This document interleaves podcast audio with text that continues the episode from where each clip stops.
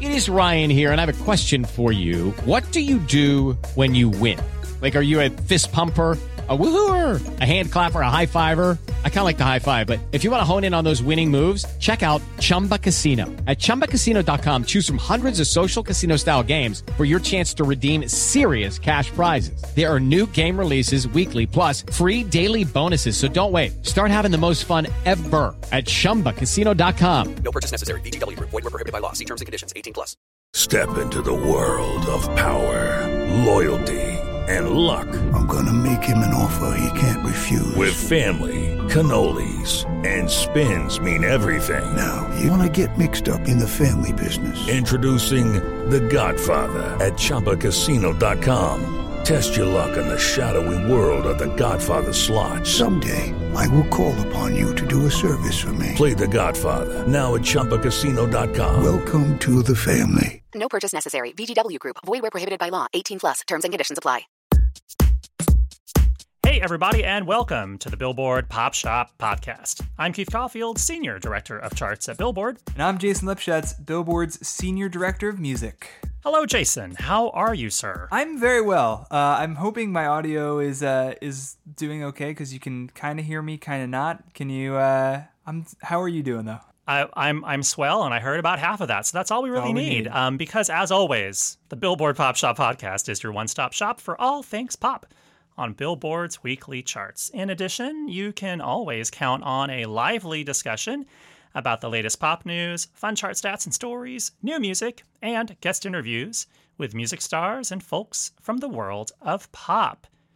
Today on the show, we've got chart news about how 6ix9ine and Nicki Minaj's new single, Trollz, with a Z, debuts straight in at number one on the Billboard Hot 100, and how Lil Baby's new single, The Bigger Picture, debuts at number three. Plus, we've got an interview with Darren Criss. The singer and songwriter drops by to discuss his new show, Royalties, in which he plays one half of a struggling songwriting team trying to make it big in the music industry. And of course, hilarity ensues. So stick around for that in just a bit. But first, before we get started, Keith, uh, of course, if you enjoy the podcast, subscribe to the show on your favorite podcast provider so you never, ever, ever miss an episode. And if you want to explore more podcasts from Billboard, visit billboard.com slash podcasts. That is plural. Okie dokie, let us do the chat of the charts. First up on the Billboard Hot 100 Songs chart, rappers 6ix9ine and Nicki Minaj jump straight in at number one with their new single, Trollz. Last week's leader, DaBaby's Rockstar featuring Roddy Ricch, falls to number two. Uh, obviously, this is the first number one for 6ix9ine, uh, so uh, you know that's big for him. And this the second for Nicki Minaj. She she waited like a decade to get her first number one. Uh, she just did so on the Say So remix uh, from Doja Cat uh, a few weeks ago, um, and now she has number two. Uh, the track launches at number one. Well, the new track, not Say So, Trollz, obviously, launches at number one on the digital song sales chart with 116,000 sold in the week ending June 18th, according to Nielsen Music MRC data. And at number three on the streaming songs chart with 36 million US streams in the same span of time. It also drew uh, 1.2 million in radio airplay audience impressions in the week ending June 21st. And what's what's incredible about this is it's only June, and Trollz is the fifth song to debut at number one on the Hot 100 this year, um, which is the most debuts at number one in a single year. And again, it's not even done half of the year. It's it's wild. Yeah, cut to December and we'll have like 15, 15 debuts at number one. It's just it's just a cavalcade of debuts coming right in. Um, the four other debuts at number one this year were Lady Gaga and Ariana Grande's "Rain on Me," uh, Grande and Justin Bieber's "Stuck with You," the Scotts Travis Scott and Kid Cudi's "The Scotts," and Drake's "Toosie Slide." Uh, moreover, Trollz is also the seventh straight number one collaboration on the Hot 100. It follows DaBaby's Rockstar featuring Roddy Ricch, Rain on Me, Megan Thee Stallion's Savage featuring Beyonce, Stuck with You, Say So, and The Scotts. Yeah, which is which is really interesting, Keith, because if you if you think about there was there was actually a, a period not too long ago where it was all solo artists at number one. You had you know songs like "Blinding Lights" by The Weeknd, uh, "Truth Hurts" by Lizzo. You just had a, a bunch of solo solo tracks at number one, and now you have this huge run. But it's actually it's it's kind of cool because it's it's led to some artists getting their first number one singles, like you know Kid Cudi got his first number one single, uh, Nicki Minaj before uh, with Doja Cat, who also got her first number one single. So you know, strength in numbers, uh, as they say. Get it? Get it, Keith? See numbers on a chart because you know the chart has numbers. Ha, ho, hey. Okay. Anyway, also on the Hot 100, Lil Baby debuts at number three with The Bigger Picture, giving the rapper his third top 10 and his highest charting song yet. He previously visited the top 10 with Drip Too Hard with Gunna, which hit number four in October of 2018. Uh, and before that, Yes Indeed with Drake hit number six that June. Speaking of a Lil Baby, over on the Billboard 200 albums chart, his My Turn album spends a second straight week atop the list and a third week at number one overall. Notably, the top 10 is completely absent of debuts for the second week in a row.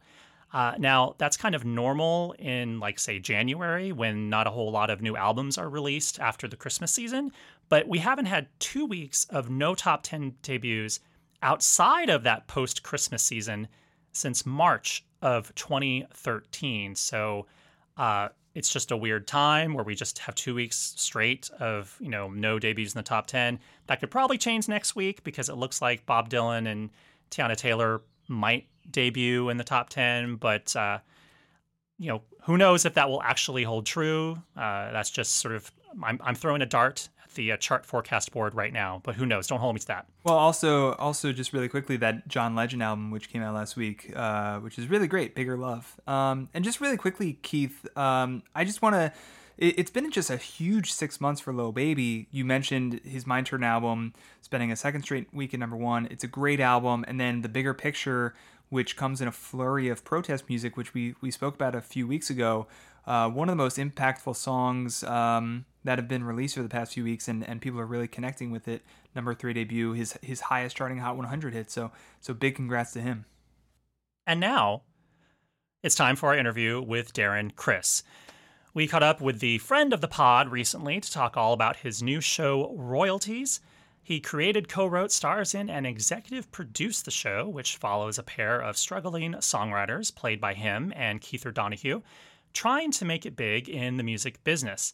Of course, hilarity ensues uh, during the limited series, which began airing earlier this month via the new short form streaming platform Quibi. He's joined in the show by a number of familiar faces, uh, including songwriter uh, Bonnie McKee, as well as Luke Skywalker himself, Mark Hamill, who gets to sing a song about King Kong's penis. Yes, Really, it will all sort of make sense when Darren explains it. So, take a listen to our chat with Darren Criss.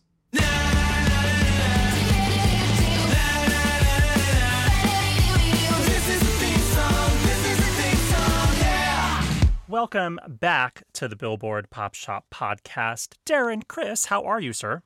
I'm very well, thank you. I can't believe, I mean, God, this is maybe my like third or fourth time 17th. doing this. I just, uh, I, I, yeah, 17th. That 17th. was close. Um, all right. So let's talk about your new Quibi show, Royalties. Uh, now, it was written by you and two of your uh, Team StarKid production company pals, Matt and Nick Lang. And it follows a pair of struggling songwriters as they try to make it big in the music industry. Um, was the show something that had been kicking around as an idea for a while, or, or was this something that was invented more in recent times, or, or was this something that you had been hoping to do for a long time and this was like the perfect opportunity to make it happen? Yes, this has been sitting around for a long time. I think it's been in my head for probably as long as I've I've known you, Keith. Um, so the second I started really navigating the at whatever you know uh, lower end of the totem pole, totem pole or or not, I, I definitely started seeing the the comedy of errors that was the creative process in the music industry, for better or for worse. And uh, I would meet pe- so many people, especially in the writing community, that you know really felt like their livelihood was ripe for a comedy. I can't tell you how many times I would meet people, you know, who were interested because I would do sessions and people would be interested that I was an actor, but also a songwriter. And people would say things like, "Oh, you know, I I always wanted to do a show about this, this, or this," and I I had always wanted to as well. But I, it was interesting that so many people had the same notion, but didn't have the kind of dual citizenship that I was slowly acquiring between the sort of film and television production world and the the song production world. I always did want to have some kind of show, and uh, it it kind of morphed around for many years. It lived a couple different lives in a, in a few different places, and um, ultimately, I decided that I really wanted to make this with the Langs simply because we had had such a shorthand working on all the StarKid shows, and my main focus was to make it as goofy and and very light and um, just scrappy as possible. I think one of the that, that solidified as more and more music related melodramas Yeah. came out. You know, with nothing against Empire or Nashville or Smash, but there's a certain heightened nature to those shows, which have you know really great things about them. Um, but I really wanted to be the kind of I guess what Reno 911 is to cops, even though that's not a great example. I, I guess there's something about music where if the, you know the less seriously you take the world, somehow the more behind the songs you can get. Sometimes, it's, you know, comedy is a really great um, kind of gateway drug into into sentiment and to into caring about something. And so that's what we had done with StarKid for so long that I mean, there's a certain oeuvre to that that work and a silliness to that. That um, like I said, it's not necessarily StarKid production, but there is a a voice and a comedy that um, I really kind of wanted to invite into this. And so uh, once Quibi started making its presence known, you know, uh, a little more than um, I'd say just just shy of like two years ago, uh, there was whispers of this new thing. We had shot a pilot presentation, which is essentially like you know like cutting a demo uh, to you know uh, to talk music talk, and uh, we A and R'd it around and saw who would want to do it, and Quibi really took an interest, and their their whole um, creative model was very appealing to us, and uh, they were they just were the most enthusiastic, and we were we were flexible enough to the point where you know hearing something like let's do short form was really an interesting challenge for us. I actually quite enjoyed it because you know you really have to kind of uh, triage, you know, story elements and character arcs, and how how can you make that work? So, um, you know, it's the same thing. Again, I, I the, the the parallels to songwriting are are infinite. You know, like when you have an assignment of like, you know, we want it to be, you know, this BPM, we want it to be under three minutes, and we want uh, to mention this word. That's kind of the same thing of like we want this show to be this kind of funny and and under this amount of time. You know, parameters are good for artists. Yeah, you know, yeah. especially for guys like me like it's no coincidence that I've written more songs in the past like year than I have my entire life because I had deadlines and purpose. Like as an artist for myself, I can't seem to write for myself. I, I really thrive for writing for other people. So anyway, between wanting to make a comedy of this world and writing songs and being in something, it just kind of scratched all the itches for me as a creative person. Are there moments in the show where you're just like, yeah, that comes from literally a meeting that I had as Darren Criss, you know, pitching something to someone? No, not necessarily, but I, I can't say yes or no. I mean, there, there's one scene that to me kind of encapsulates the entire show, and we we had to cut it down quite a bit for time. But there's this real the, the whole show to me is, is not necessarily a love note to songwriting per se, as it is the creative process in general. Um, there is an episode that is that sort of dreaded, very infamous creative meeting where you have the creative minds meeting the corporate minds, and uh, anybody who's ever worked on gosh, like a marketing strategy or or you know any anything that involves creativity, you know, fighting commerce, not fighting, but trying to come to terms with commerce, is this sort of age old uh, yin and yang battle that is very funny and uh, and very very tough to kind of grapple with as a creative person.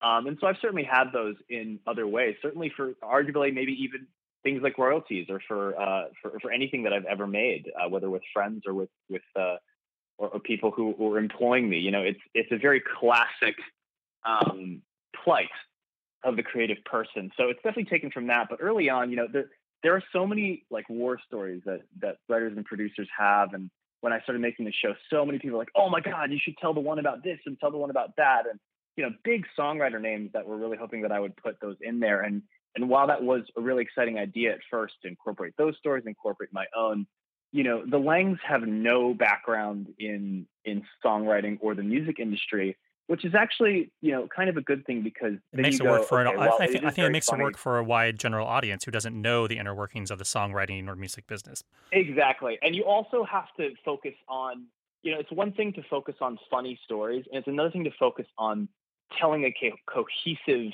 story and create cohesive characters. You know, that's kind of one of the pitfalls of people when they want to make a show. Like they don't really have the the glue. They have just kind of fun pieces. And um, so, you know, as much as I wanted to make it about songwriting, it's really about two songwriters um, you know, if you look at like 30 Rock, yes, it's about, you know, people putting on uh, SNL, but it's really about the people and their kind of day to day kind of scrambles more so than it is the actual logistics of what it is to put on a weekly television production. So, Right. so that's kind of what we're, what we're dealing with. Um, Um, yeah.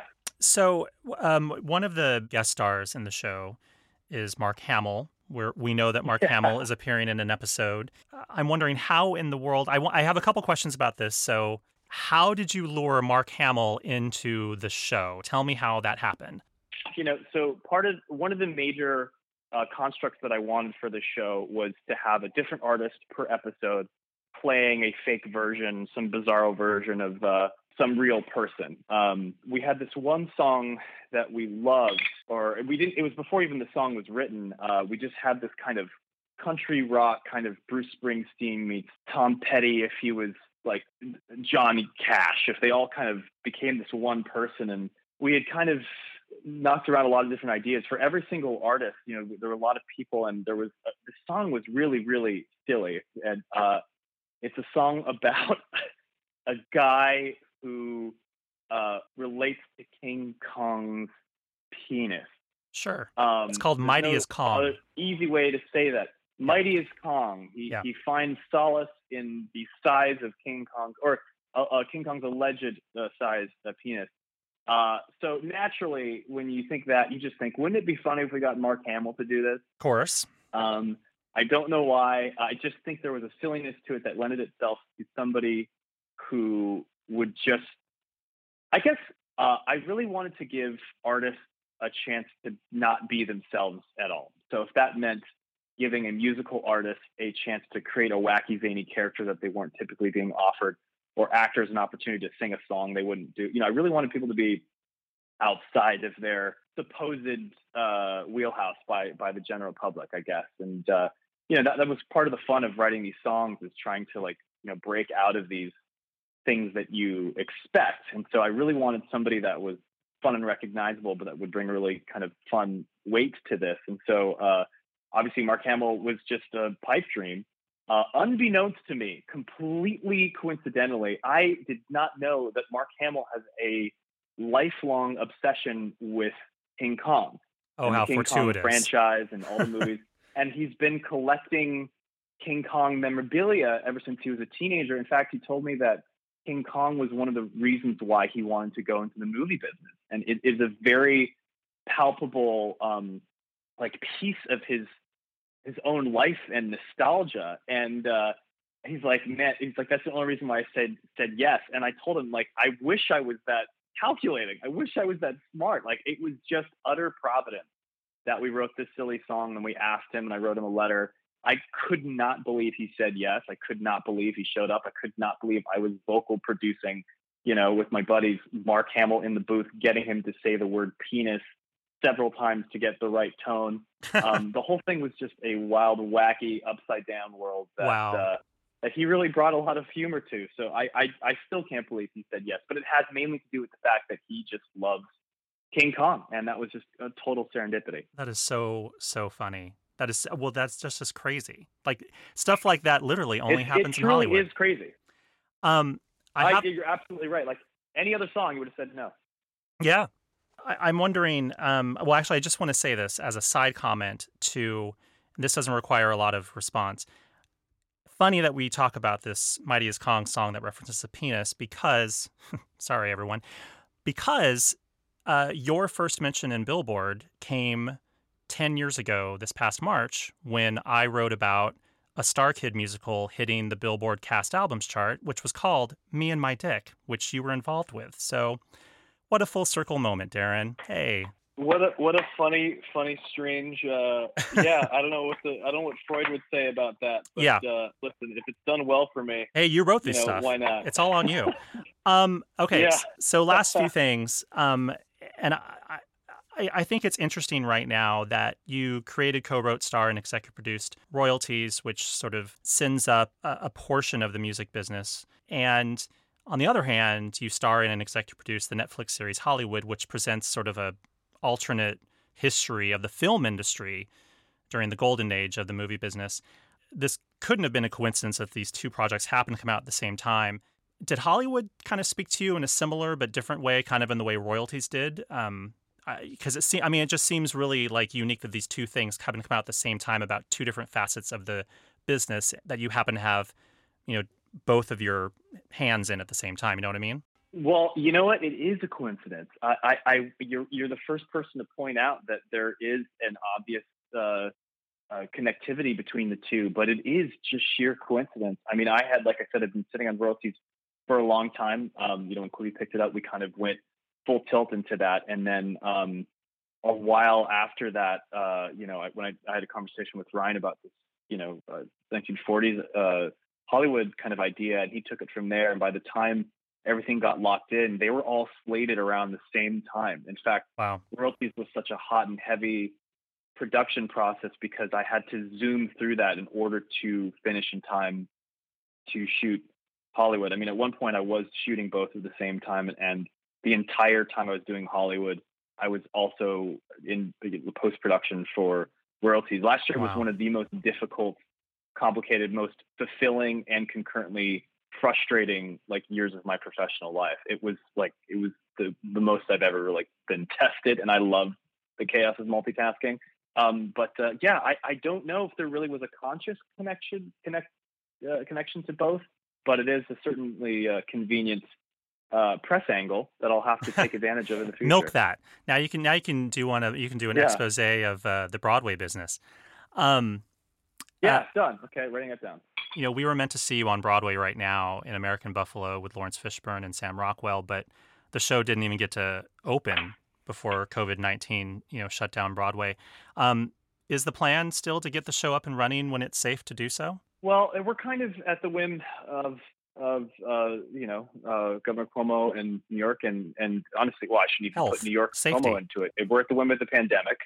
Um, you know, it's really like many shows. We're just kind of waiting to see uh, when things will be safe. I think that's the number one priority, making sure that you know the people of New York and the people visiting Broadway can be safe to do so. Um, I have my own thoughts and opinions of when I think things may come back or not, but I, they I don't know how rooted in reality they are. Um, I'm not a medical specialist or pandemic expert, so um, I think I, I know that uh, Neil Pepe, our director, Laurence Fishburne, and Sam and I, Sam Rockwell and I, are all very excited about doing it. Uh, whether it gets to be in the in the near future or distant future, I think we're all quite keen on making it work somehow. We had such a great time doing it, and we're also one of the very lucky shows that you know, unfortunately for a lot of other shows that have faced a lot of hardship, we- we're just we're a small play. You know, we were a limited run with uh, a three person cast in a in a in, in a production that has a pretty kind of lower sort of managerial overhead. I should, I'm, if my producers hear this, like, "What are you talking about? It's a lot of work." But uh, I guess you know we're not doing a huge. It's not like a multi-jillion dollar musical production. Orchestra. You know, it's it's I- Exactly. Yeah. So it gives us a certain amount of license to hopefully uh, come back in whatever medium we can. Well, Darren, uh, thank you so much for the time. It's always nice to speak to you. It's always good to catch up with you. And um, best of luck with um, God, uh, everything that's going on right now. And I can't wait to see you uh, in the flesh again someday. Yes. Likewise, Keith. He was mighty, mighty, mighty,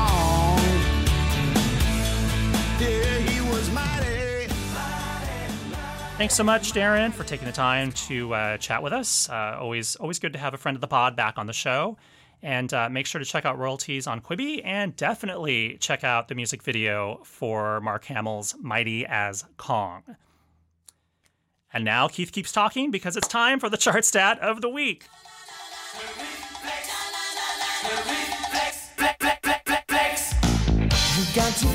This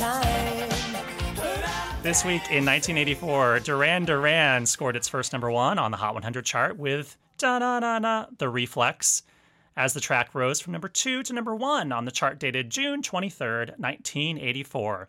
It spent two weeks atop the list.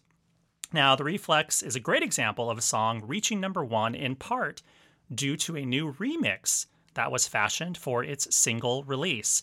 Friend of the pod, Nile Rodgers, who by uh, mid summer 1984 had already released a string of hits with his band Chic, of course, in the 70s, and had produced number one hits for Diana Ross and David Bowie, remixed The Reflex for its single release. The track was the first of two number ones for the British band, which would hit the top again in 1985 with the title song from the James Bond film A View to a Kill. All told, the group has collected 21 hits on the Hot 100, including 15 top 40 singles. So there you have it. This week in 1984, Duran Duran got its first number one on the Hot 100 with The Reflex.